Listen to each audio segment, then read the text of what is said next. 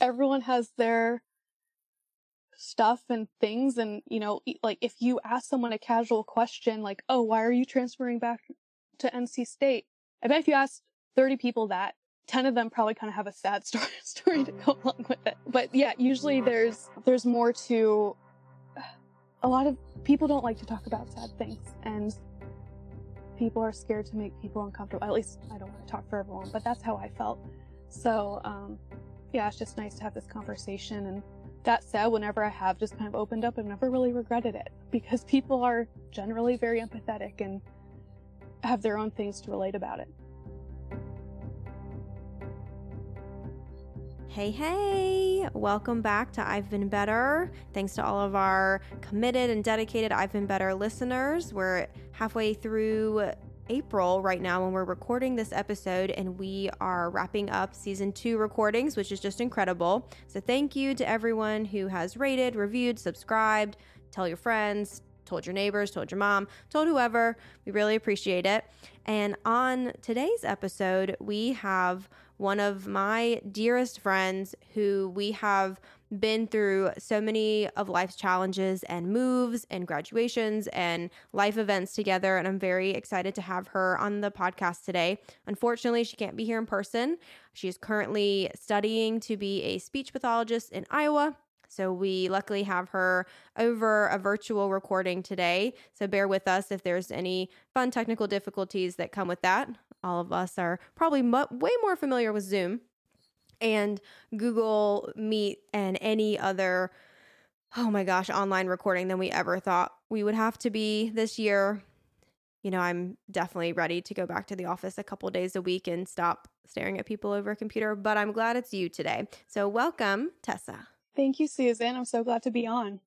Yeah, I'm excited to have you. We talk often, but today we're just going to be recording our conversations, which is really exciting. Yeah, that's how it was prepped to me. Just pretend like I'm talking to Susan like it's every day. And yeah. Yeah. feeling good. And, and unfortunately, we just don't happen to be sitting in person or having any of our typical things that we have together, but it'll be normal otherwise. Yes. And it's just a couple more months until I'm back yeah. Yeah. Are you excited to come back?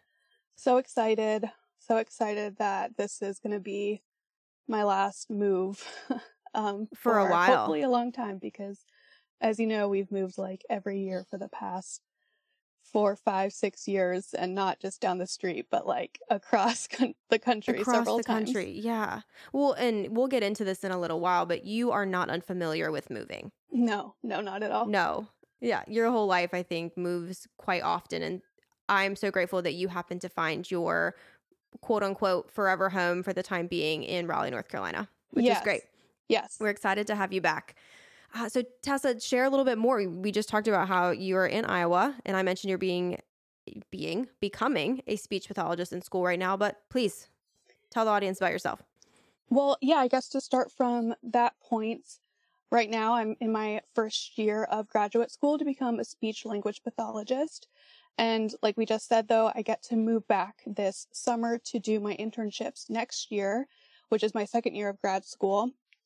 Um, and I'll do uh, pediatric and adult placement in Raleigh. So that's amazing, an amazing part of my program that um, we just do basically one year of academic work and then the second year is clinical placements. That's so and, cool. Yeah, and I'm just really excited for it. It took me a while, but I not to be cliche, but I feel like I, I found what I'm I'm passionate about and I feel like I have my career pretty much set in stone, hopefully. Uh, and I don't have to be kind of mulling and thinking and, okay, what should I do now? Like I was in my early and mid twenties. So yeah, just excited to get officially started with, with that as a career. Um, what Yeah. else? Should I talk a little bit about how we met? Cause that's kind of working Please backwards a take little the bit. lead on that. We've Yes. talked about it a couple times before uh, with other guests on this podcast. Uh, but yes, please share the details. Yeah, yeah. So Susan and I met uh, through Bud Light. uh, we were Bud Light girls together. I guess that would have been 2014 ish, 2015. Yeah, yeah.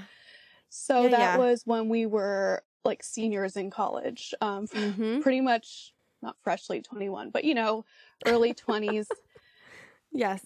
Going out age. 21. Yeah. Yeah. Drinking America's favorite drink. Yeah, yeah. No, that was that was a great job, um, for sure.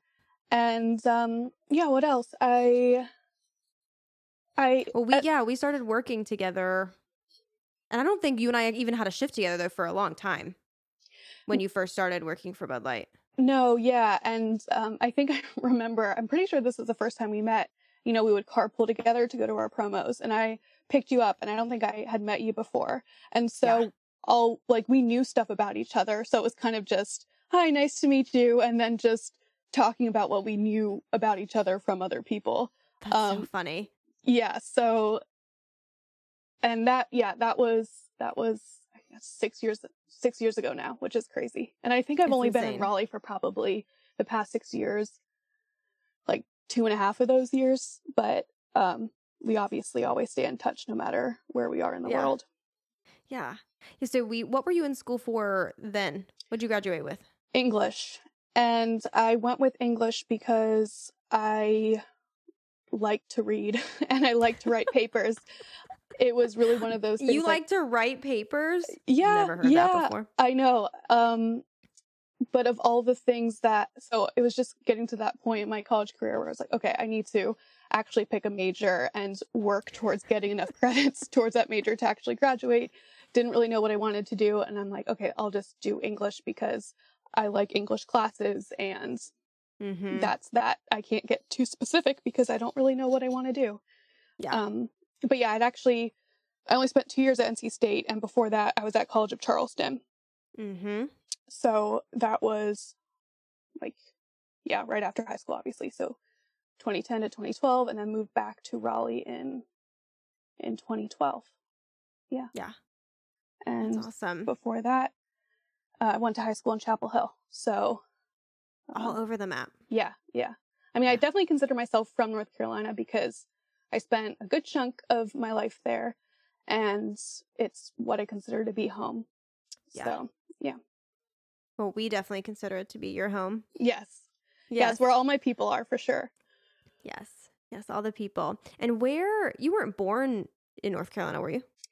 No, I was born in Barbados. Uh, that's sort of my fun fact.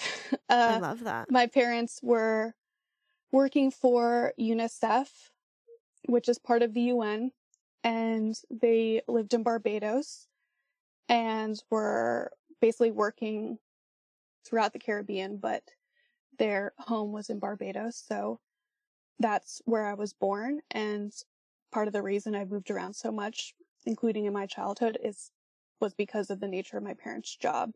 So Yeah. that took them, took us all around the world, Switzerland or France. We actually lived in France and they worked in Switzerland, um, Turkey, New York for a little bit. But it was, it was hectic. And, you know, when you're little, you want to hold on to your friends and you're sad to leave your friends that you've, you know, only gotten, gotten to know in the past couple of years.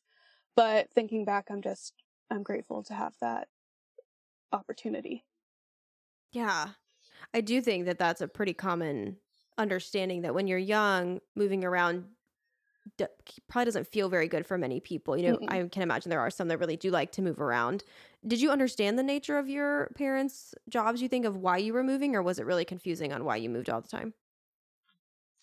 I pretty much well, I I understood it and also um you know, we were Americans. Well, my dad's actually Irish, but you know, we were basically foreigners living in, in these countries and I would go to school with a bunch of other uh kids whose parents also traveled a lot for work. So it kind of seemed normal Yeah. to move around a lot. And I really was, I mean, it was sad, but I was okay with it and just went along with it through most of my childhood until actually, well, my mom retired and decided, okay, I'm moving the kids to Florida because she just wanted to live in Florida and have nice weather and just a relaxed lifestyle for once. And then she decided, and this was, I was in eighth grade, and her parents, my grandparents, were in North Carolina and they were getting older and she's Mhm. she was really close to her mom and she wanted to be near them as they were you know approaching mid 80s late 80s And I was, like I said, I was in eighth grade going into ninth grade, and my mom said, you know, we're, we're going to move to North Carolina. And that's when I was like, heck no, which is so funny thinking Yeah, about it because done. I, you know, now I love North Carolina and I would not want to be, I mean, who knows? But right now I would not want to be living in Florida. Um, so I was so, I mean, you're like 14 years old. You want to be where, where you are. You want to be going to the same high school as your friends. Well, your mom could have told you you were going to live in Disney World and you'd have been like, absolutely not. Because you're 14 and nothing your parents say is okay for you. Exactly, exactly. So I had a lot of resentment towards North Carolina when we first moved because I'm like, it's not Florida and I just want to go back. And Mhm. my mom kind of humored me. She was like, well, maybe you can go to like a Florida boarding school your sophomore year if you still feel this way. And of course I didn't. Starting my second year, I was, you know, very acquainted and happy to be in the high school that I was in. That's great. What high school did you go to? Do you feel comfortable to say that? You don't have to. Yeah, yeah. I went to East Chapel Hill High School. Nice. Mhm. Shout out to them. Yep. Wildcats. There you go. Um, you know, I think that's so interesting to hear about. You know, I remember you talking about that with your parents and their job and you moving around a lot, but I think it's really cool to share again. My dad had a similar upbringing where his father was in the military, and so they moved around the world and they would live in I'm going to call them camps or compounds maybe, right? Where there were Mhm. other American families. So it's not that they were ingrained into the culture because you lived with people of your own culture often, right? It's you know, you didn't get to immerse yourself necessarily into these other areas. Not that you didn't. My dad at least didn't. I know they had to step out of those compounds to go into Mhm. these other areas that were not full of families from America that were working for the government.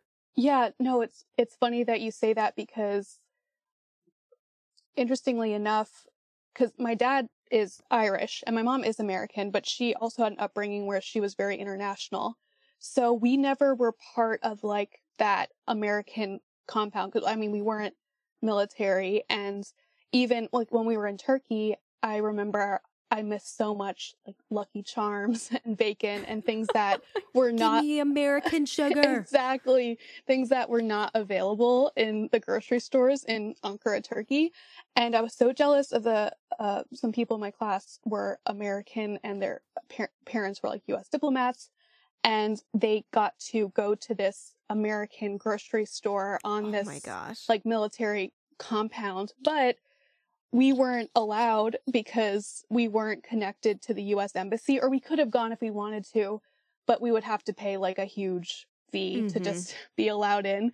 So, um I mean, thinking back, I'm glad that we were kind of more in the actual city of Ankara, not just yeah, in got to really immerse yourself. yeah, yeah, but I remember being jealous that some of my friends got these perks from being on the I think the commissary they called it. That was the American Oh, uh-huh. grocery store where you could get Lucky Charms and Oreos and things like that. It's almost like going to school. I mean, I can't imagine how old you were when you lived there, but maybe like five or six and slipping someone a $5 bill saying, Hey, Yep. grab me an extra box of Lucky Charms. Meet me out back. I'll get them from you. I remember a couple times my mom ordered uh cereal that we wanted from Denmark. I'm not sure why Denmark, but we would get these shipments in the mail from Denmark when we were living in Turkey. That That's was always like Christmas morning. I love that. How are you feeling talking about your mom's upbringing was international, your upbringing was fairly international, you have family international, and now you're about to have a baby? Yes.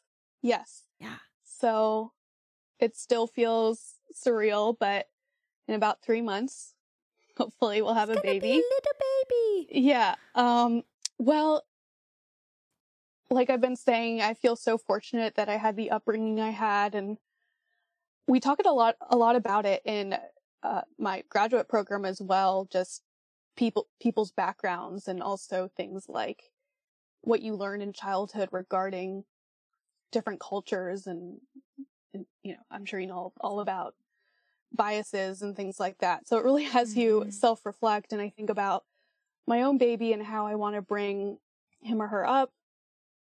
And while I don't see as much of an international upbringing as I had or my mom or dad had, or especially my, my mom, um, I think and I hope that traveling is going to be a big part of it, or at least Mhm. talking about in a, a very general sense, there's more in the world than just where you are living. There's so much more than Raleigh, North Carolina Yeah, that exists in the world. I think Raleigh is really cool. I I am always I I've met so many interesting people, not just from Raleigh, but people who moved to Raleigh as well. Mm-hmm. But yeah, no matter where you are, there's more to the world. There's different types of people everywhere. Oh, so I hope we Oh, have the opportunity to travel and that um this child just grows to appreciate as much as I did and like keeping in mind that when you're a kid sometimes you don't appreciate things as much as you will as when Mhm. you're an adult. Oh my gosh, yeah, absolutely. Well, and thinking about right now with the pandemic, you know, that travel sort of off the table, you know, especially being a pregnant woman right now. But you even nationally have spent time traveling, you know, since you settled in Raleigh, North Carolina. And so I feel like that's going to be an absolute when you and Martin have this baby that you're going to travel every opportunity you get and you're going to take that baby on wonderful adventures nationally, internationally, and I would like to believe that they will probably love travel. Yeah, I hope so. We're already tentatively planning some things for when the baby's like six months old. And I'm thinking, okay, well, maybe we should just see how things go. um, but that vacation is nothing culturally profound. I'm just thinking like Key Largo for a couple Hey, weeks in go. January, but gotta start somewhere.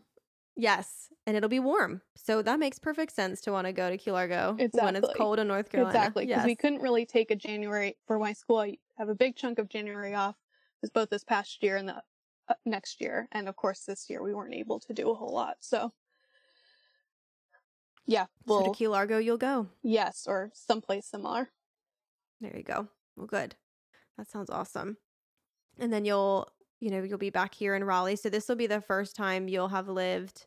Well, you were here in Raleigh two years ago. And then before that, Richmond. Before that, San Francisco. Before that, Raleigh. Yes. Yes. Yeah. Oh So my gosh. all that together, I has come to about five, six years. Yeah, I've been in Iowa since August.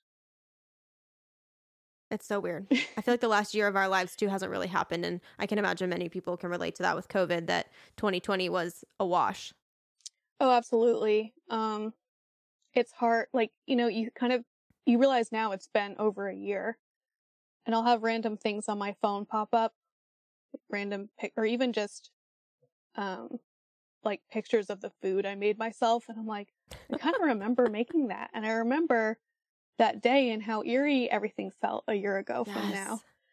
Yes. And yeah, just there were so many I I think of this as a silver lining, but last year definitely taught me and maybe others sort of the mantra of let go and let God. I mean, even if you don't believe in God, just sort of this idea of what will be will be and because this was, you know, March, April that this all happened or was starting to happen and we had a wedding that was mostly planned that was scheduled for August and the first few weeks of course everyone was saying like oh it'll be fine by August like don't even sweat it you don't have to think about it. And of course that wasn't the case so every day kind of realizing closer and closer to August that hmm this is not looking good yeah, when we had your bachelorette party was supposed to be in Vegas. Mhm. Vegas did not happen. Sadly, we had to cancel. So we had a backyard Vegas socially distanced bachelorette party prior. This, this was last July, so July 2020, when we were supposed to be in Vegas. yeah which we've said I at least I hope it can happen Again. oh, we're going to Vegas. Yes. I'm gonna go. Yes. You're gonna go. Someone's gonna go. Baby's gonna go. We're all going to Vegas. We're all going. Uh, yeah, and we can just copy paste the itinerary pretty much from. We'll just we redo it. We'll just pretend. We'll just put someone in a white dress, pretend someone, and be like, "Here you go, yeah. someone's bachelorette party." No, I I am pretty adamant about that because that one stung because you know you're looking at this like wonderful itinerary that you know is going to be so fun, and then just can't happen. Can't realistically happen. So, but Oh, I will yeah, say we're definitely not shitting on what actually happened with COVID. Like, we do not wish that upon anybody, but everyone else has lost something. Uh, COVID has screwed people's lives in so many different ways, and this is just one of those ways. yeah, everyone, because I mean, obviously, everyone had some things planned in 2020. People had plans, and we all were affected in different ways, and you just kind of gotta move on and Yeah. hope that you can reschedule things in the future, really. Um, but yeah, that was obviously a tough year, and in a way, has made it when you reflect on like time wise, like, oh my god, that was a year ago. Even when I started grad school in August, like shoot, how many months ago was that now? Eight. It's just Yeah. time is just has no concept anymore. And even like now though, when I'm pregnant, I'm obviously way more conscious of time. Like, okay, what week am I in? What month am I in? am I in? So it's all just been a bit trippy. Yes. Yeah. Different ways to keep track of time and how you look at time is very different. hmm Yeah. So you got married in the pandemic. So Tessa was supposed to, as we were saying, bachelorette party, wedding. The big wedding got canceled. And then it was just a, you know, a small, intimate gathering. Share a little bit about that because your international family was not able to come. Correct. So the people in attendance were Martin, obviously my husband, his parents, his grandmother, who lives in West Virginia, his sister, his sister's boyfriend, Sam, and my brother. So I had one person representing my side of the family. Uh, and my brother is local. So that was easy enough. But yeah, it stung. And, you know, obviously there was always going to be a part that was going to hurt with my mom who's passed away not being at my wedding. But, Mm-hmm. you know, not having really anyone, I'm glad that my brother, again, represented my family. It was nice to have someone there. But really it being next to impossible and completely unsafe to have my dad who lives in Italy and is Come 69 yeah. Has asthma uh come in for that and I mean my dad was very reassuring about it and said listen you know the whole point of the important thing is that you and Martin are married and you know we'll we'll celebrate later so it was Mm-hmm. I mean, it was a wonderful day and truly amazing, and I I really loved it. But of course, thinking back, I'm like, dang that that sucks. You know? Yeah. Oh my gosh. Yeah. Yeah. You know, I don't want to gloss over what you just mentioned as well. And if we didn't mention at the top of the hour, you know, Tessa is also a member of Dead Moms Club, which we've talked about on this podcast before. And, you know, I think that's something that if you wanted to share about, you're absolutely welcome to. And it's something that brought Tessa and I closer together. That Bud Light Girl group was not just a part time job for any of us, as you may have heard before when listening to this podcast, or maybe you can relate to having a part time job where you really ended up gaining a family. And so many of us went through something involving a death or a loss of X, Y, or Z, who knows, during that time. And and then now we got to watch you get married, and none of us were also able to be in attendance at your wedding. You know, you had one person who was from your side of that dynamic and that relationship. And not that Martin's parents and grandparents don't love you, but it was that, you know, your side of things was not able to be represented at your wedding. Yeah, yeah. So um, I will say we had a semi small get together right after we got married at a local restaurant where I got to see some friends. So that was that was awesome. It felt like a very last minute put together reception. But Mhm. yeah, so like as you were just saying, um, and this was yeah, because right around the time that I met you was when my mom passed away, or when I met you was probably when she was getting really sick. And thinking about, you know, what this podcast is called, I've been better. I think back to that time and think about how many times I had to say things were okay and things were fine. And I mentioned that I transferred from College of Charleston to NC State. And people asked me why I did that. And I would kind of just say, well, I don't know. I just want to get that in state tuition. And I don't really know what I'm doing at College of Charleston anyway. And I don't really know what I even want to study. So I just want to go back to a North Carolina school so I can pay in, in state tuition. But the actual fact of the matter was that my mom was getting really sick. and I wanted to be closer to home. But that's awkward to tell people when they're basically just asking a Mhm. small talk type of question. So Yeah, like, oh, like, why'd you move from Charleston to North Carolina? They're probably expecting to say, oh, family or this or, you know, X, Y, or Z, but not thinking family as I have a terminally ill exactly. parent that I need to be closer to now. Exactly. And I'm so glad that I did transfer um, because I would have missed out on a lot of time that I could have that I got to spend with my mom that last year. But yeah, that that year was uh, chaotic. So I was in school full time. I was a Bud Light girl. I think I had another part time job. Yeah, did you work at a car dealership for a little while? I did work at a car dealership because remember, like we weren't getting the hours we wanted, and I'm like, I'm just oh picking up gosh, the yes. hour this Yes. this job. So um Isn't that funny when like there were periods of time where we weren't getting to work and then we would have too much work and then it oh my gosh, what Yeah. a mess. yeah, and of course I left that job because schedule wise it just it didn't end up making sense. Um but it was a good job because I pretty much just sat at the reception desk. Yeah, Uh, at that dealership. Yeah, Yeah. picking up phone calls and forwarding phone calls and it was I could just sit pretty much and do my homework. But anyways, yeah, so that was um 20 so it was September 2014 that my mom died and I graduated in December 2014. So obviously that semester was a bit of a whirlwind, but I'll always remember just how amazing not just Susan but all the Bud Light girls were during that time. You guys had I still me- remember making a basket. Like, I can vividly remember either giving somebody or picking it up the basket that we had put together for you. We're standing in, oh my gosh, what was that restaurant called that's underneath Pure Gold? Train, station. train station? station. Yeah. Oh my gosh, that's where the handoff happened. Was yeah. that train station? Uh, yep, yep.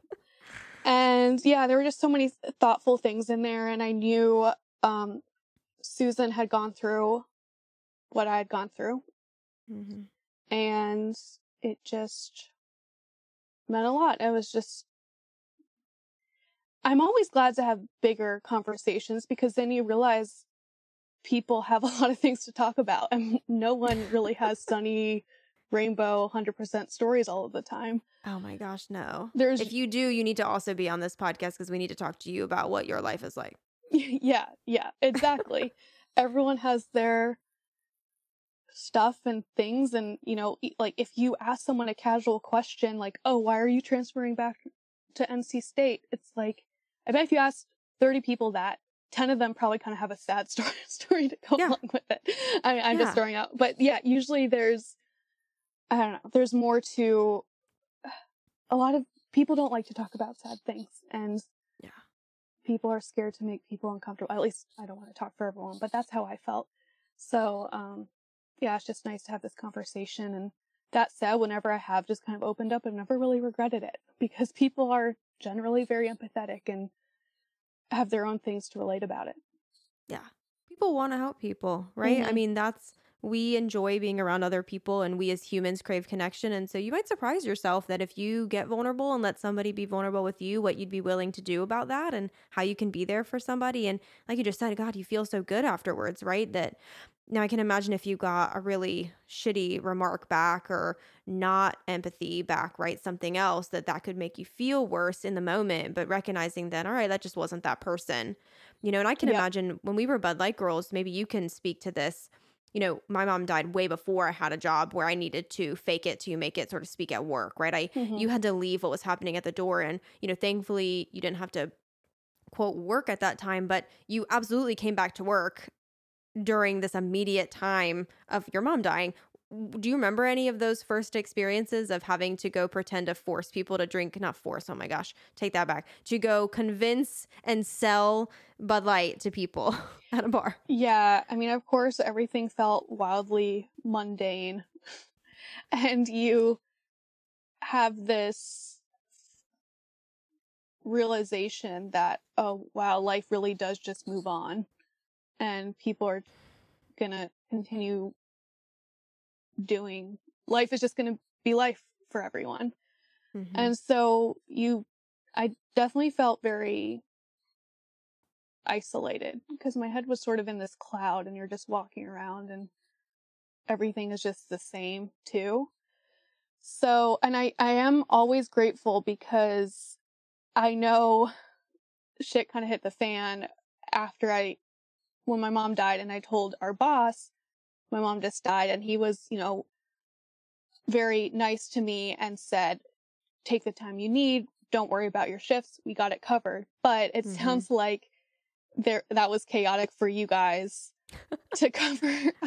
I'm sure it was. You know, I can't remember the specifics now, but I'm sure it was. And it's that dichotomy of what happens, like you said, right when the reality of life kicks in and things happen where people need to take time.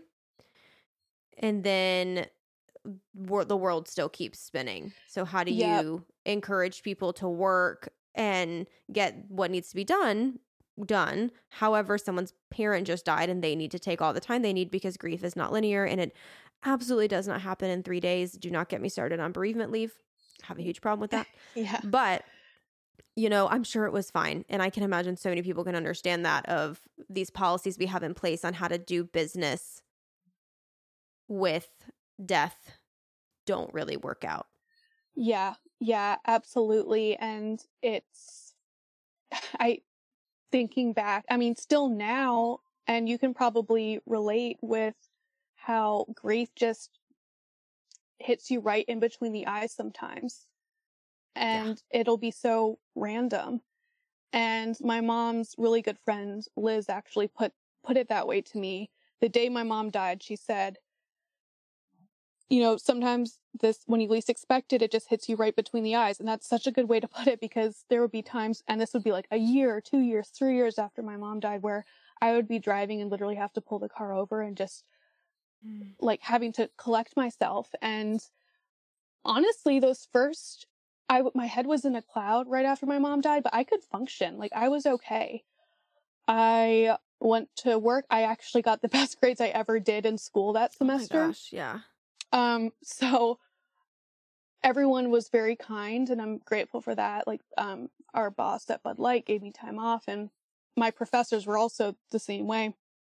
Actually, I don't think I even told all of them what had happened. Um, but I told a couple that I were, that I was closer to and they were very kind too. But the fact of the matter was I could, I could pretty much function during that time. I mean, besides having a lot of other like family in town for the funeral, like I was very busy with that and I was grateful to have that time off. But really, as you said, grief is a roller coaster and hmm you can't just, you know, there, I would never have said to my boss a year later, listen, I need to take a week off because I'm mourning mo- my mom. And they'd be like, oh, did your mom just die? Like, no, it was a year ago.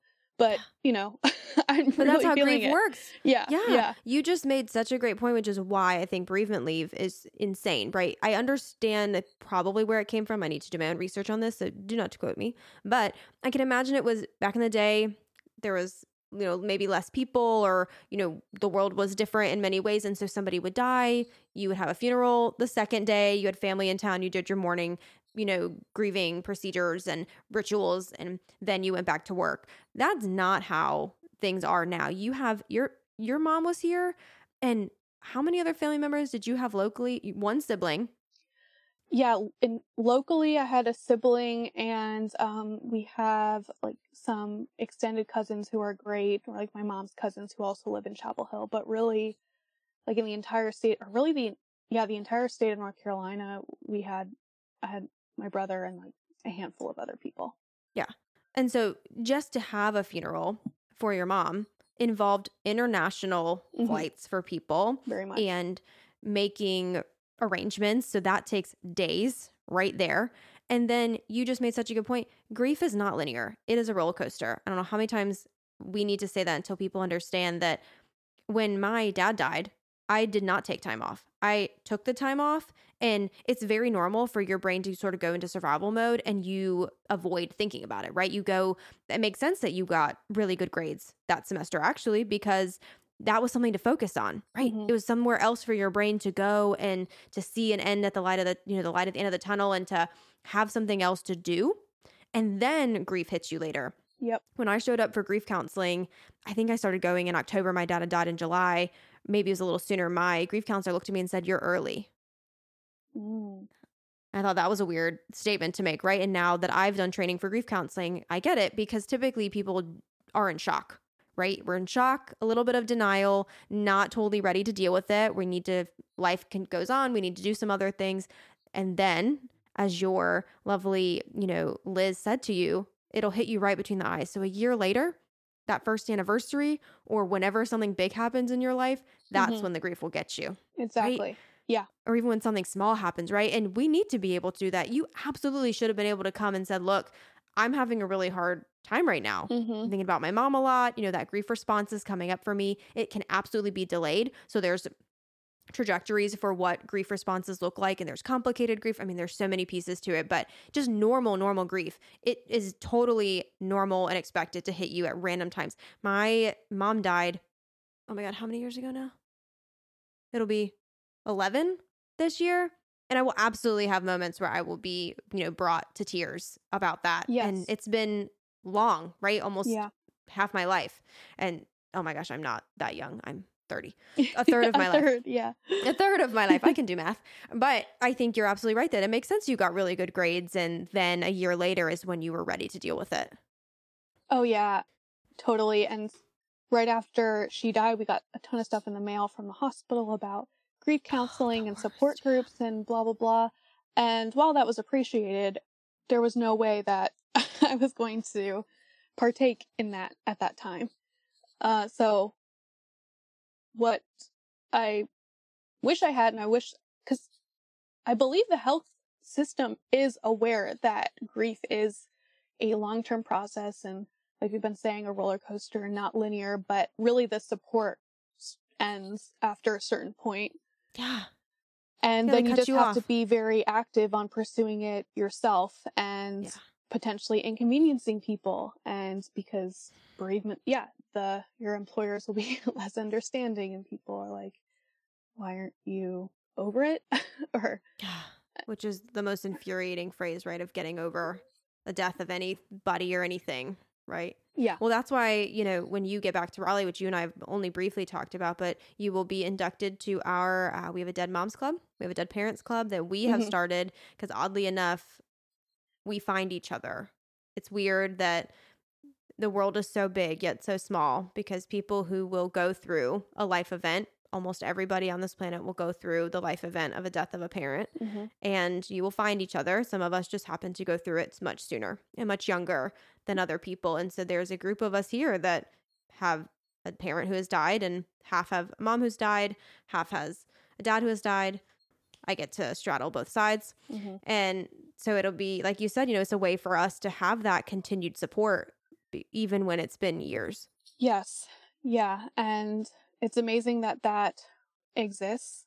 And just, yeah, there's a lot that comes from just talking to people that get it. Or even not, I mean, I have some friends that are, they haven't been through it, but they, they do seem to have some kind of fundament, fundamental understanding of it. And other Mhm. people, I mean, no judgment, we're all different, but seem to not really, I don't want to say not as empathetic, but don't quite um, understand the experience or even want to know about it or want to understand where you're coming from. So, yeah, there's a, a lot of benefit from talking to others who understand or at least are willing to try to understand.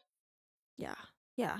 How do you feel like, you know, as you said, you are in grad school now, you're married, you're getting ready to have a baby. Are there things that are coming up for you when all of these big life events are happening and, you know, you don't have local family? And, you know, as we mentioned a couple times on here, that most of your family lives outside of the state or outside of the states, period.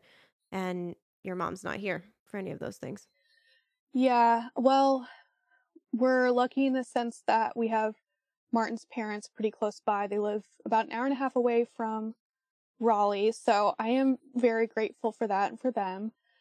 But yeah, in terms of life events without a parent, that especially having like I don't know what I'm going to have uh gender wise, but I think about oh gosh, if I have a little girl, that's going to hit me in a certain type of way. uh Mm-hmm. because you know and i think this is for people who have a living mother as well you want to be as good of a mom as your mom was especially because you kind of think of your own daughter as yourself in a way. So how do I raise her in the same way that my mom did? And that's very over overwhelming. So I, I try not to think about it. And Mm. no, I mean, no matter if it's a boy or a girl, I just told myself, you take it day by day and don't try to overwhelm yourself with, okay, how do I be as good as my mom or what have you? And uh, it's obviously, it's tough to, I know she, you know, she's not going to be there to see the, the big moments, but I kind of have already a plan of how I'm going to talk to baby about her and she's Mm. going to be very much a part of this child's life, even though she's not physically here. And, uh, yeah, and my other family, I mean, I'm other family, uh, my dad and Those other people. uh, yeah, like I've been saying, are uh, well, my dad's Irish but living in Italy, and I'm just hoping, you know, once COVID is over, hopefully we can see each other. I have a little sister too, who's only eight, and hopefully we can all see each other a couple times a year, um, whether that's us going to Europe or them coming to us. And most of my extended family is in Europe as well. So Martin and I have already been talking a little bit about, okay, so when's the first time we want to go to Ireland to see extended family?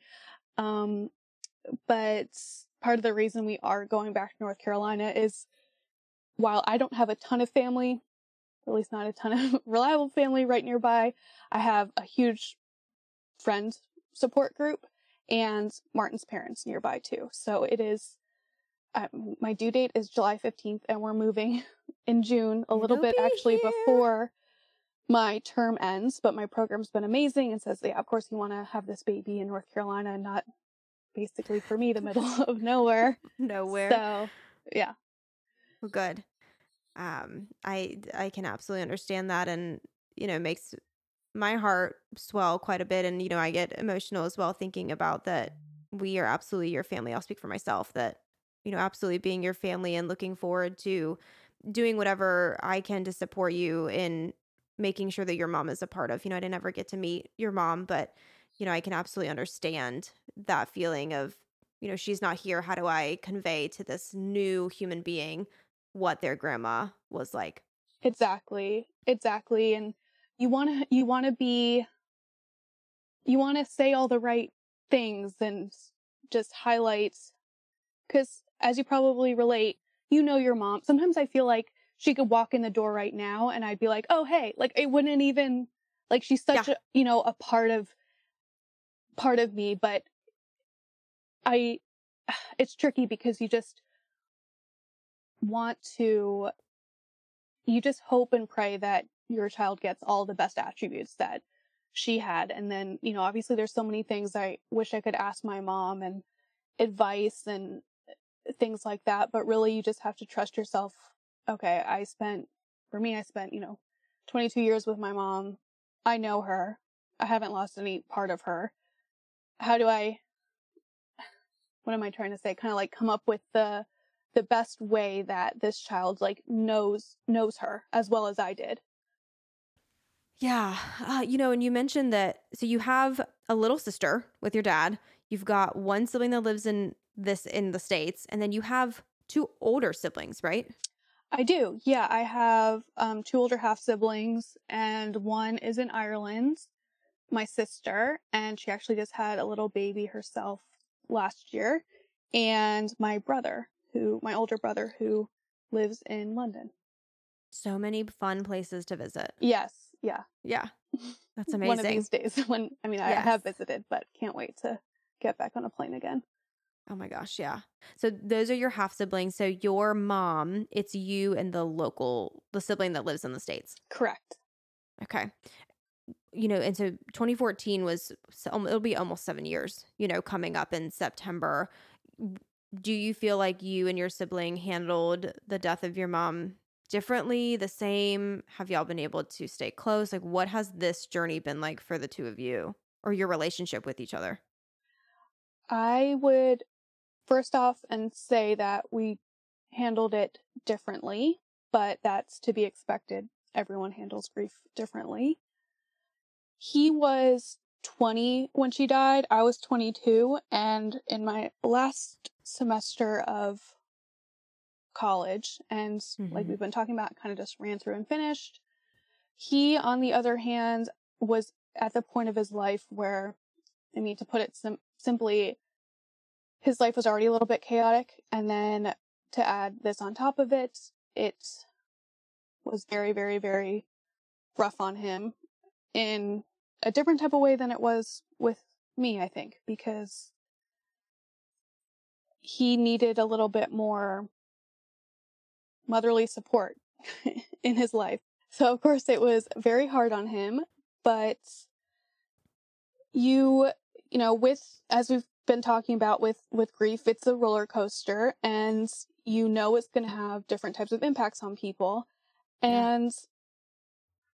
I could go on and on about this, but with him, and at this point, it's like, okay, I don't know if this is just grief or different things like depression or what, but it's been about seven years and it's clear that this loss has had a huge negative impact on his life mm-hmm. in how he lives his life and his life choices and sort of who's who he's turned into. Yeah. And part of that has clearly been drug use. And with drug use comes lying and hiding and manipulating. And it's basically impossible to have a relationship, a true, pure relationship with someone who is abusing drugs and doesn't even want to admit that they have a problem. Yeah. Yeah. So that's, and I mentioned he was the sole representation of my side of the family at my wedding. And it was it was great to have him there, but it was kind of one of those moments where everything was I mean, of course, sad because COVID canceled everything, but the day itself, like I said, was absolutely amazing and beautiful and it was great to have him there, but that was just like a, a blip moment of of paradise kind of because everything sort of went back to normal after that in terms of him being next to impossible to talk to and have a relationship with. And it's been so hard for me to know what to do because, I mean, he is a grown man at this point. You can't force people to change their life if they right. don't want to or if they themselves think it's going to be too hard, which I think that is his problem. Um, so it's been a constant battle because there's that and then there's always being lied to as well. So it's hard to even know what really is going on. All yeah. I know is that it's bad and he it's very sad because he has so much potential and he's very very smart and he just had a lot going for him, but you can't live a life if you're constantly abusing drugs and surround yourself with the people with people that are doing the same. Yeah. Yeah. You know, and I, and I can imagine that thinking about again bringing this new life into this world and that you know, this is someone who you felt really close to at a point in your life and now are really uncertain about what that relationship is going to look like because you're not sure if you can trust them right now. And yep. so what you have you I can imagine that you and Martin have talked about that and that you've been thinking about that as you prepare to move back to North Carolina. Yeah, yeah, because I will have this new baby to take care of. But part of me also feels like I need to take care of my brother. But at this point, it has to be two very separate things because I don't see mm-hmm. how he can be involved in this in that part of my life. Um, and I tell myself, okay, it's going to be easier to talk to him, easier to influence his life, and hopefully get him on a better track when I'm physically back in North Carolina and near him. But yeah. do you feel like a responsibility to do that? Yeah, yeah. I do because I feel like I'm the only one who and this is no one's fault, it just is what it is, but I can just be straight with him and not uh I'm past the point of coddling and pretending mm-hmm. like everything's okay. and I am his sister. And, you know, growing up, it kind of was a unit, me, my brother, and, and my mom. And now that my mom's gone, I feel like my brother is a very, very important person to me. So I, I do feel like I have this responsibility, but not that I, I want to do it, but I don't mind that it's my responsibility. But I do feel that way because even though my dad and my older siblings, they, they obviously care when you're literally over an ocean, there's only so much I can do as well. Um, Yeah. cause like we were saying, you, you need to want to help yourself. You can't Yeah. force a grown man to do something. So I think many of us have tried. It does not Yeah. work. Yeah. Yeah. And thinking about these other family members that I can imagine are important to your sibling, you know, family as in dad, other siblings, them being across the ocean it is a huge hindrance to being able to help someone because being able to call is great, pick up a phone is great, send um, tangible, helpful things like money or you know concrete support such as that is awesome. But you're not here, and when you're not physically here, right, it's so easy to lie and to pretend that everything is okay because it's not in your face to see it. Exactly, exactly. And that's part of the reason sometimes I, I mean, I'll, I would see him every now and then and just be kind of shocked because I'm realize, wow, this is how you live your life. Because when we would just be texting or occasionally calling, it seems like everything was all good. but really, Mhm. When you actually see it, it's a whole, it's a whole other story. yeah, Yeah, technology has allowed us to do so many amazingly great things, and it gets in the way because it's easy to pretend and to lie and to not tell the full truth. As you said, you know, I can imagine you don't want to think that things aren't going well for your sibling, you know, so you call your brother and they're like, Yeah, everything's great. I have a job, XYZ, I have these friends. You're like, Oh, that's so awesome. And then you pull up and see them one day and you say, Oh, things are not good. Yeah, and to an extreme extent too, like him saying, I have a job, I'm in school, neither of those things being true. And it's just like, oh my god, I can't believe people even can lie like that. Yeah. And Do you Yeah. feel like you've you've you've continued to take it personally, or has, have you reached a point where you recognize that it has nothing to do with you?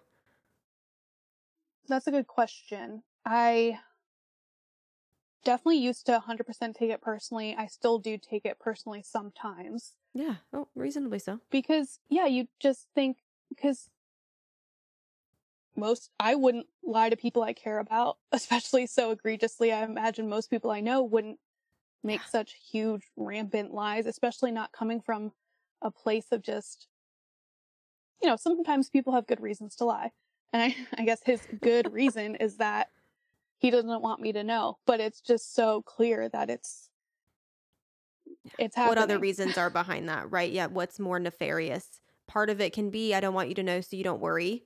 I don't Mhm, want to know so that I don't feel judged or feel shame for my behavior. mhm. And the other part is I don't want you to know so that I can keep doing this behavior. Right. Right. You know, addiction rules people when there is addiction involved and when there's untreated mental health that is beyond the ability to function in the world without help.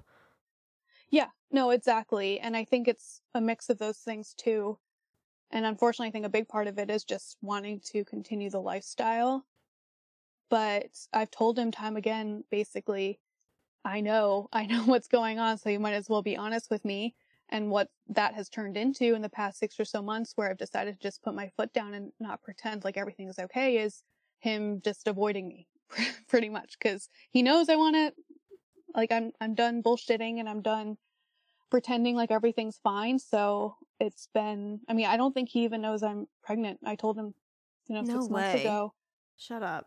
Three, four months ago, like, hey, please call me. I have something to share. And nothing came of it.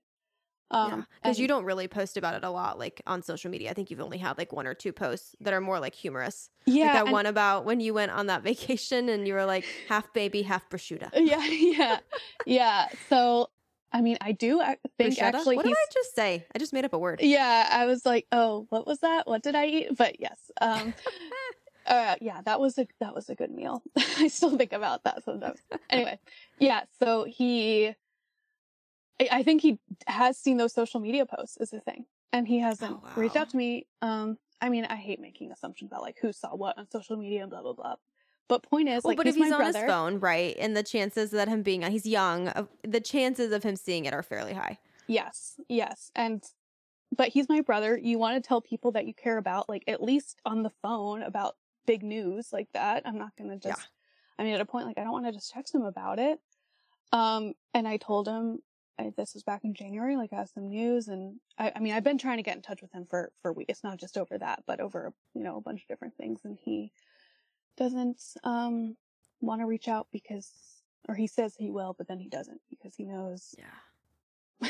he knows Yeah. our relationship is is shifting towards more it's just hard for me to know exactly i, I want to feel like i'm doing the right thing but i have told myself pretending like everything's okay and just having this shallow relationship with him definitely isn't helpful Yeah. so while i know he's probably not going to listen to me i he needs to know that i'm very very worried about him Yeah. Yeah. That's so hard. And I, you know, you mentioned this already, but I can imagine that when you get back to Raleigh, that will look different for you. And you might feel like you're more able to do some of those things to show him that you care because you'll be here, you know, and it won't mm, hopefully have to be technology. I mean, you'll be literally popping a baby out a month later. Yeah.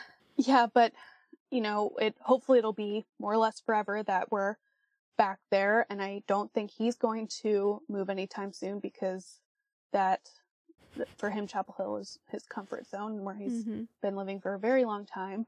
But even if it's just I will be the one to take you to rehab and I'll pick you back up when you're done. Just having like someone he knows he can rely on if he is willing to make a change Yeah. that will help him and be a support because I don't know if he has those things right now. Yeah. Well, it's huge. And I think that's pretty admirable for you and you taking on that responsibility. And I didn't know your mom. I can't imagine you make her very proud. And, and don't forget to take care of yourself too. That's a huge thing to take on when you are going to be the support for someone in your life who is struggling. Yeah, yeah, absolutely. And I recognize that. And I will definitely be utilizing some kind of professional help as well because I am, Oh, good. I spend a lot of my time reading stuff like, you know, Al Anon, Nar Anon, if people are familiar with that. It's, it's, um, basically like Alcoholics Anonymous, but, or Narcotics Anonymous, but for the family and friends of people who are Mhm. suffering from addiction. And I found that to be super helpful and full of things that I didn't even think about or things like I thought, oh, I'll go about it this way. And then I read something and it's like, oh, don't actually go about it that way. Like, for instance, like, don't do that. yeah, yeah, like don't talk about when you're confronting them or talking to them, don't talk about them and their actions. Talk about how their actions are affecting you. Make it about you. Um, things like that that are so I recommend it if your family or family member or friend is struggling, definitely get involved with Al Anon.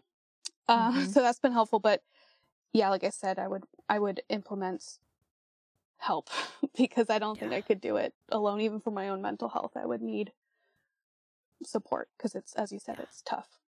Yeah, absolutely. Absolutely. How are you feeling today about things in general, about being pregnant, about life, about what you ate for breakfast? Just how are you today? Today, I am good. Uh, yeah.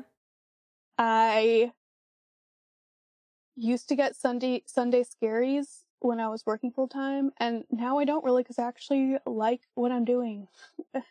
I, No I, way. That's amazing. I'm That's in- how it should be. I'm enjoying graduate school. I mean, I get them a little bit because Mondays are my super busy day, Yeah. but I felt good today.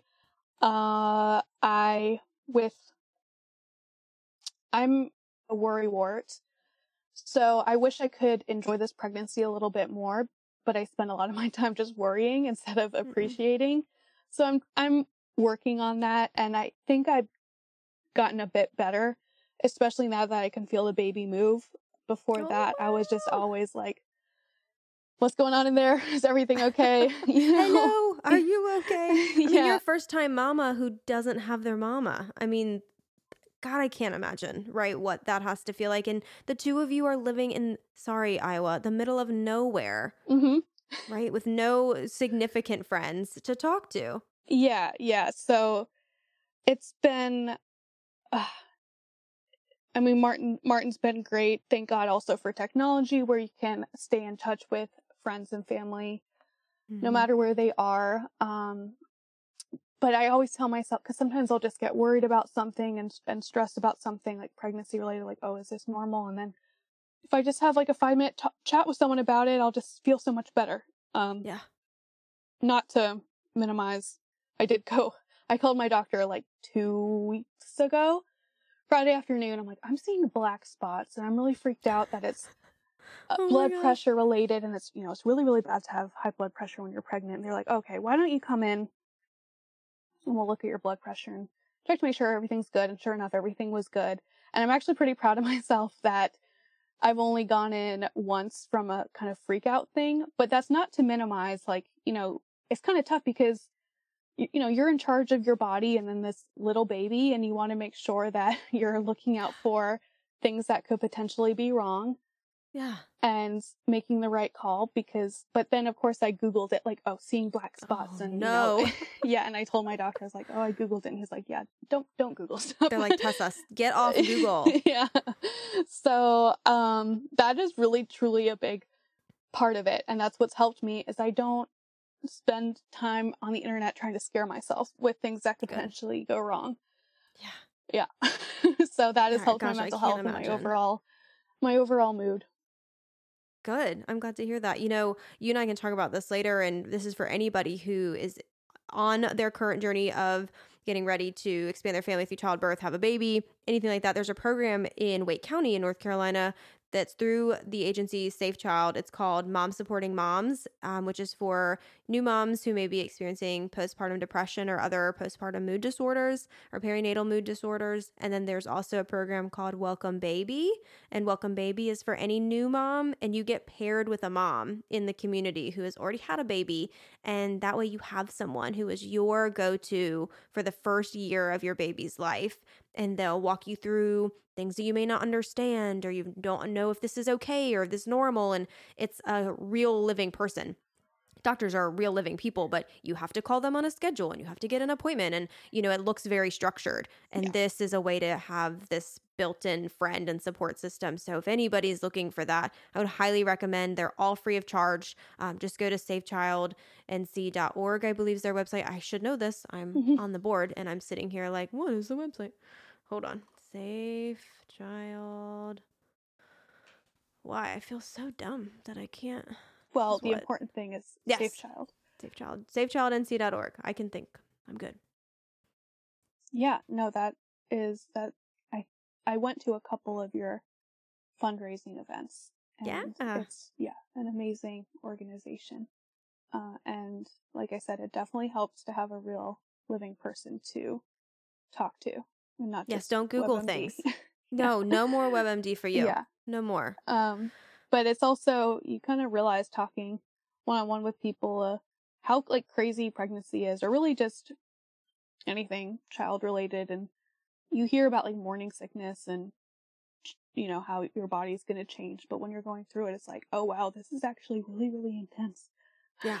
Yeah. They play it off Yeah, a little bit in books, and your brain will only imagine it so much. And then when it's really happening to you, I can imagine it's way different. yeah, yeah, and uh, I mean, a whole other thing is the media, the world kind of glamorizing pregnancy in a, in a sense and having like a glow. And here, I- like, I only just started my third trimester and I'm already like, sleeping is very difficult. And I'm like, okay, I have three more months of just getting bigger. So this, this like, will how be am I interesting. going to sleep? yeah, I'm right. gonna start sleeping standing up. Yep. yep. Oh my gosh. Have you gotten one of those pregnancy pillows? The Yes. the giant ones? Yes. Uh, a, my good friend sent me a pregnancy pillow early on that I'm just very, very grateful for. They, if anyone is pregnant or thinking about it, or really just in general, I've heard a lot of pregnant women just. I'm, I on want one just because. Yeah, but there's it feels now I can't imagine like not sleeping with something like in between my legs because I sleep on my side now and just having something between your legs and then it kind of like supports your gut as well. And um yeah, I don't I don't think I could sleep without it. Yeah, that's so funny you say that. I've been sleeping with um a knee support pillow since I was 18 years old.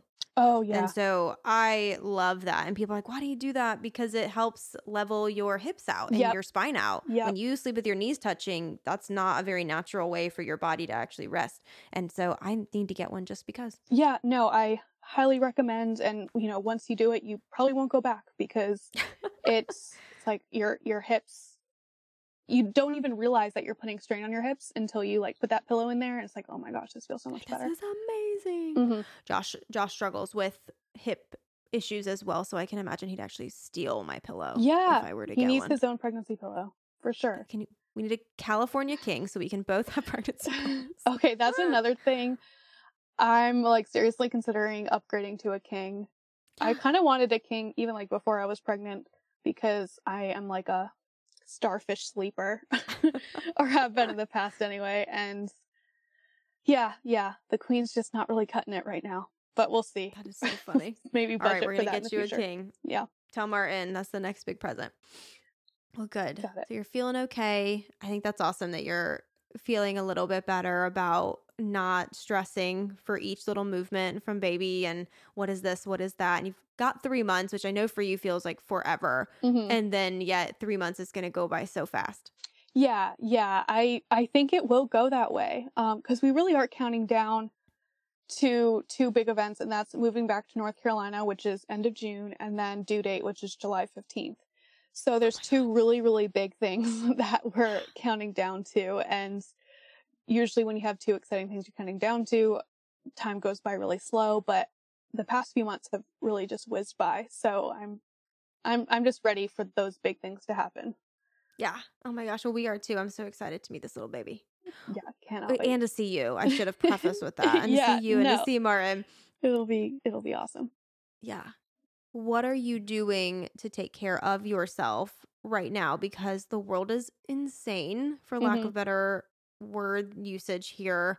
And everything's been turned upside down. And as you said, you're very limited on what you have access to right now. You're in school. What are you doing to take care of yourself? So I have found that I told you earlier on I wasn't actually reading a book right now, but I have picked up again reading for pleasure. It has been a total game changer for me. And I can imagine a lot of people can relate, but to me, being able to dive into another person's life and world has done so much for me. Um, because I kind of get just wrapped up in my own head, as we've been kind Mhm. of talking about, and wrapped up in your own worries.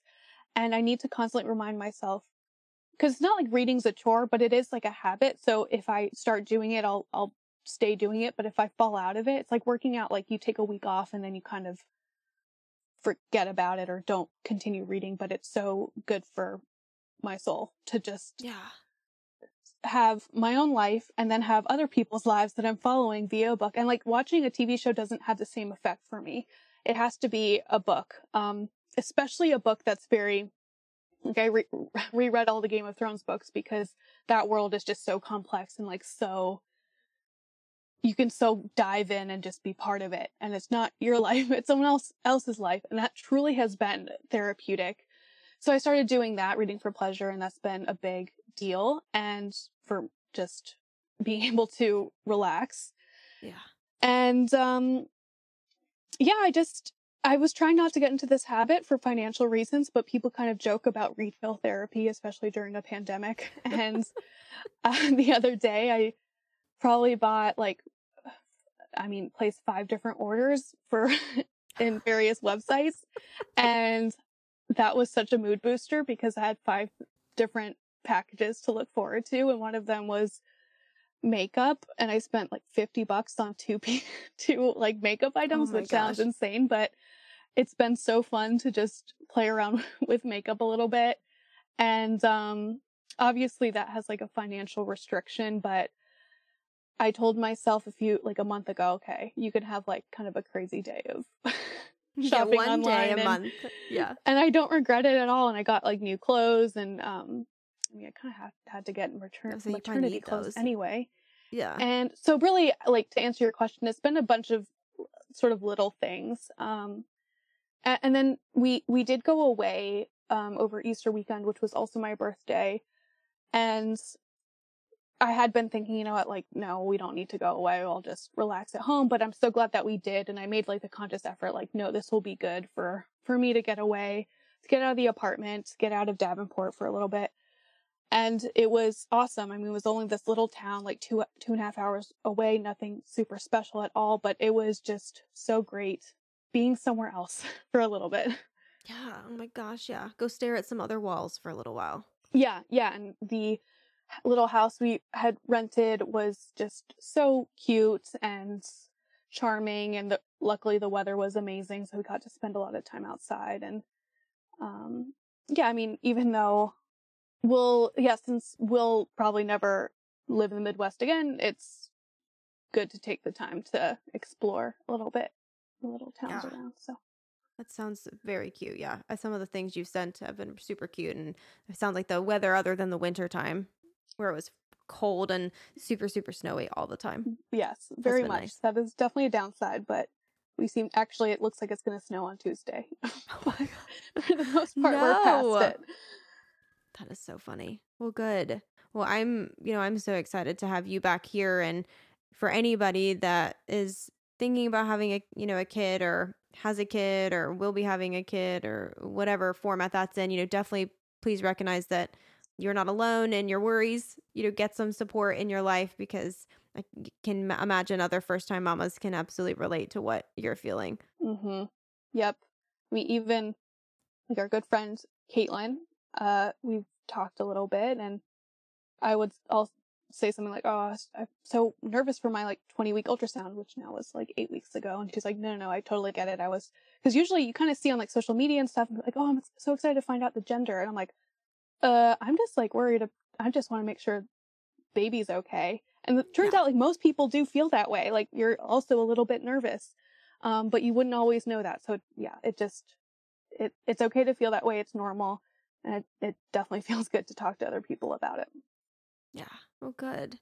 You know, and I think that we have such a great support system here and you mentioning again that you know not having your mom here and wanting to instill every value that your mom taught you with this baby and everything about her that you can share with baby is going to be something that you commit to doing so that this baby knows who their grandma was. And i think you you clearly embody so much of what your mom is and was and would have been and i'm very excited to see what that looks like when baby gets here. Yeah yeah um no, I can't wait. And I feel that even though you haven't met her, my mom, I feel like you have, you probably know a lot about her kind of through me in a sense, just mm-hmm. even who I, I, I mean, even my aunts and uncles will say how much I, I'm like her, which brings me a lot of happiness. And, you know, people joke like, oh, you know, you turn into your mom as you get older. And even though she died seven years ago, I still pick, I find myself doing things that she would do. Like even new things, like just how I, how I choose like organize my pens, like for school. and I'm like, oh, oh my God, my mom used to do this. And this is just how I started doing it. So it's, it's, um, just like little things like that. But, um, it's funny how, how that works. But yeah, yeah I'm just, yeah. Is there anything that comes around this, around this baby and hopefully, um, yeah, we just, I raise this baby the way that my mom would approve. Oh, I'm sure you will do that. I don't know that your mom would have disapproved of many things. Yeah, probably not. right. When you think about this question I'm about to ask, I wonder if it's something anything your mom would have said. Is there a phrase or quote or something that you have found yourself living by lately that comes to mind? Um, so the quote I'm about to say, I say it almost a little bit tongue in cheek because it's, I don't want to say it's silly because it's not, but this is what I've been telling myself a lot. And that's let go and let God. Cause I like the way it sounds, but really what I'm telling myself is, is just stop being so much of a worrywart. Life is going to happen as it happens. You only have so much control. So, um, and kind of, you know, what's another, uh, it's not really an active quote that I think about, but, you know, you are how you respond to the things that happen to you. Not, you aren't like what happens to you, but how you respond to it. Yeah. So that's the big thing as well. And I'm in a profession or, you know, in grad school with a lot of like very lovely, positive people that just want to make an impact on the world. And they've been a great influence on me in terms of like, how do you want to be perceived? Like, what do you want your impact on the world to be?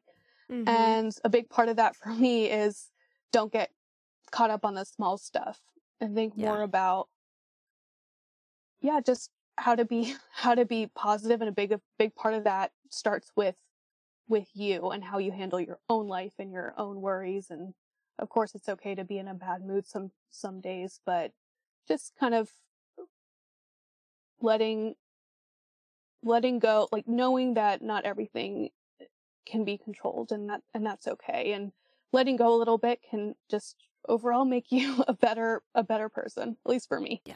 Yeah. And it sounds like that's what you need. Mm-hmm. Yes, to let go and whatever powers you may believe in, let those take over because yeah, we we're powerful people, but we're not that powerful and life is going to happen and we had someone on in season 1, I think it was Taylor who said life is going to life. Yep. And you are not going to be able to control many of those things. So it's time to saddle up and get ready to ride the roller coaster that is life. Indeed.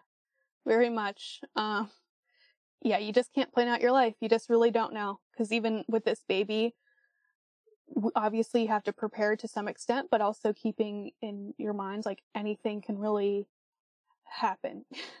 Not to be, you know, negative, but it's just like anything could happen, like good or bad yeah. or in the middle or things just don't always go, especially with, well, really with any human, um, friends, family, whatever. You can't really predict what's going to happen. Yeah. Yeah, absolutely.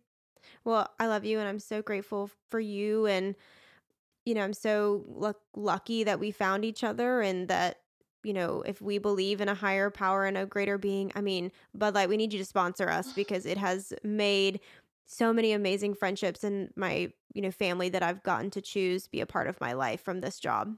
So I'm so grateful for that. Yeah, I feel totally the same way. Bud Light should sponsor us. And yeah, I'm so grateful for you, Susan. It really does feel like some kind of higher power intervened there with having us meet because yeah, I swear I found the Bud Light ad like on Craigslist or just you know, it was so oh, random so how we, yeah. I think all, all of us stumbled into it. So, um, yeah, I'm very, always very happy to talk to you and always feel great after doing so. And can't wait for this to be more of a frequent and in-person thing in just a few short months. Yes, I'm excited. And thank you so much for being willing to come on and share your story with more people. You know, the whole 20 people that listen to this podcast. Thank you for that. And you know, please, I'd love to touch base again and we'll have you back on. And I can't wait to hug you in person. Yeah, cannot wait. Thank you so much, Suze. I love you. Love you. Thank you for listening to I've Been Better. I'm your host, Susan Youngstead. Please be sure to leave a review and subscribe wherever you consume podcasts, and follow us on social media at I've Been Better.pod.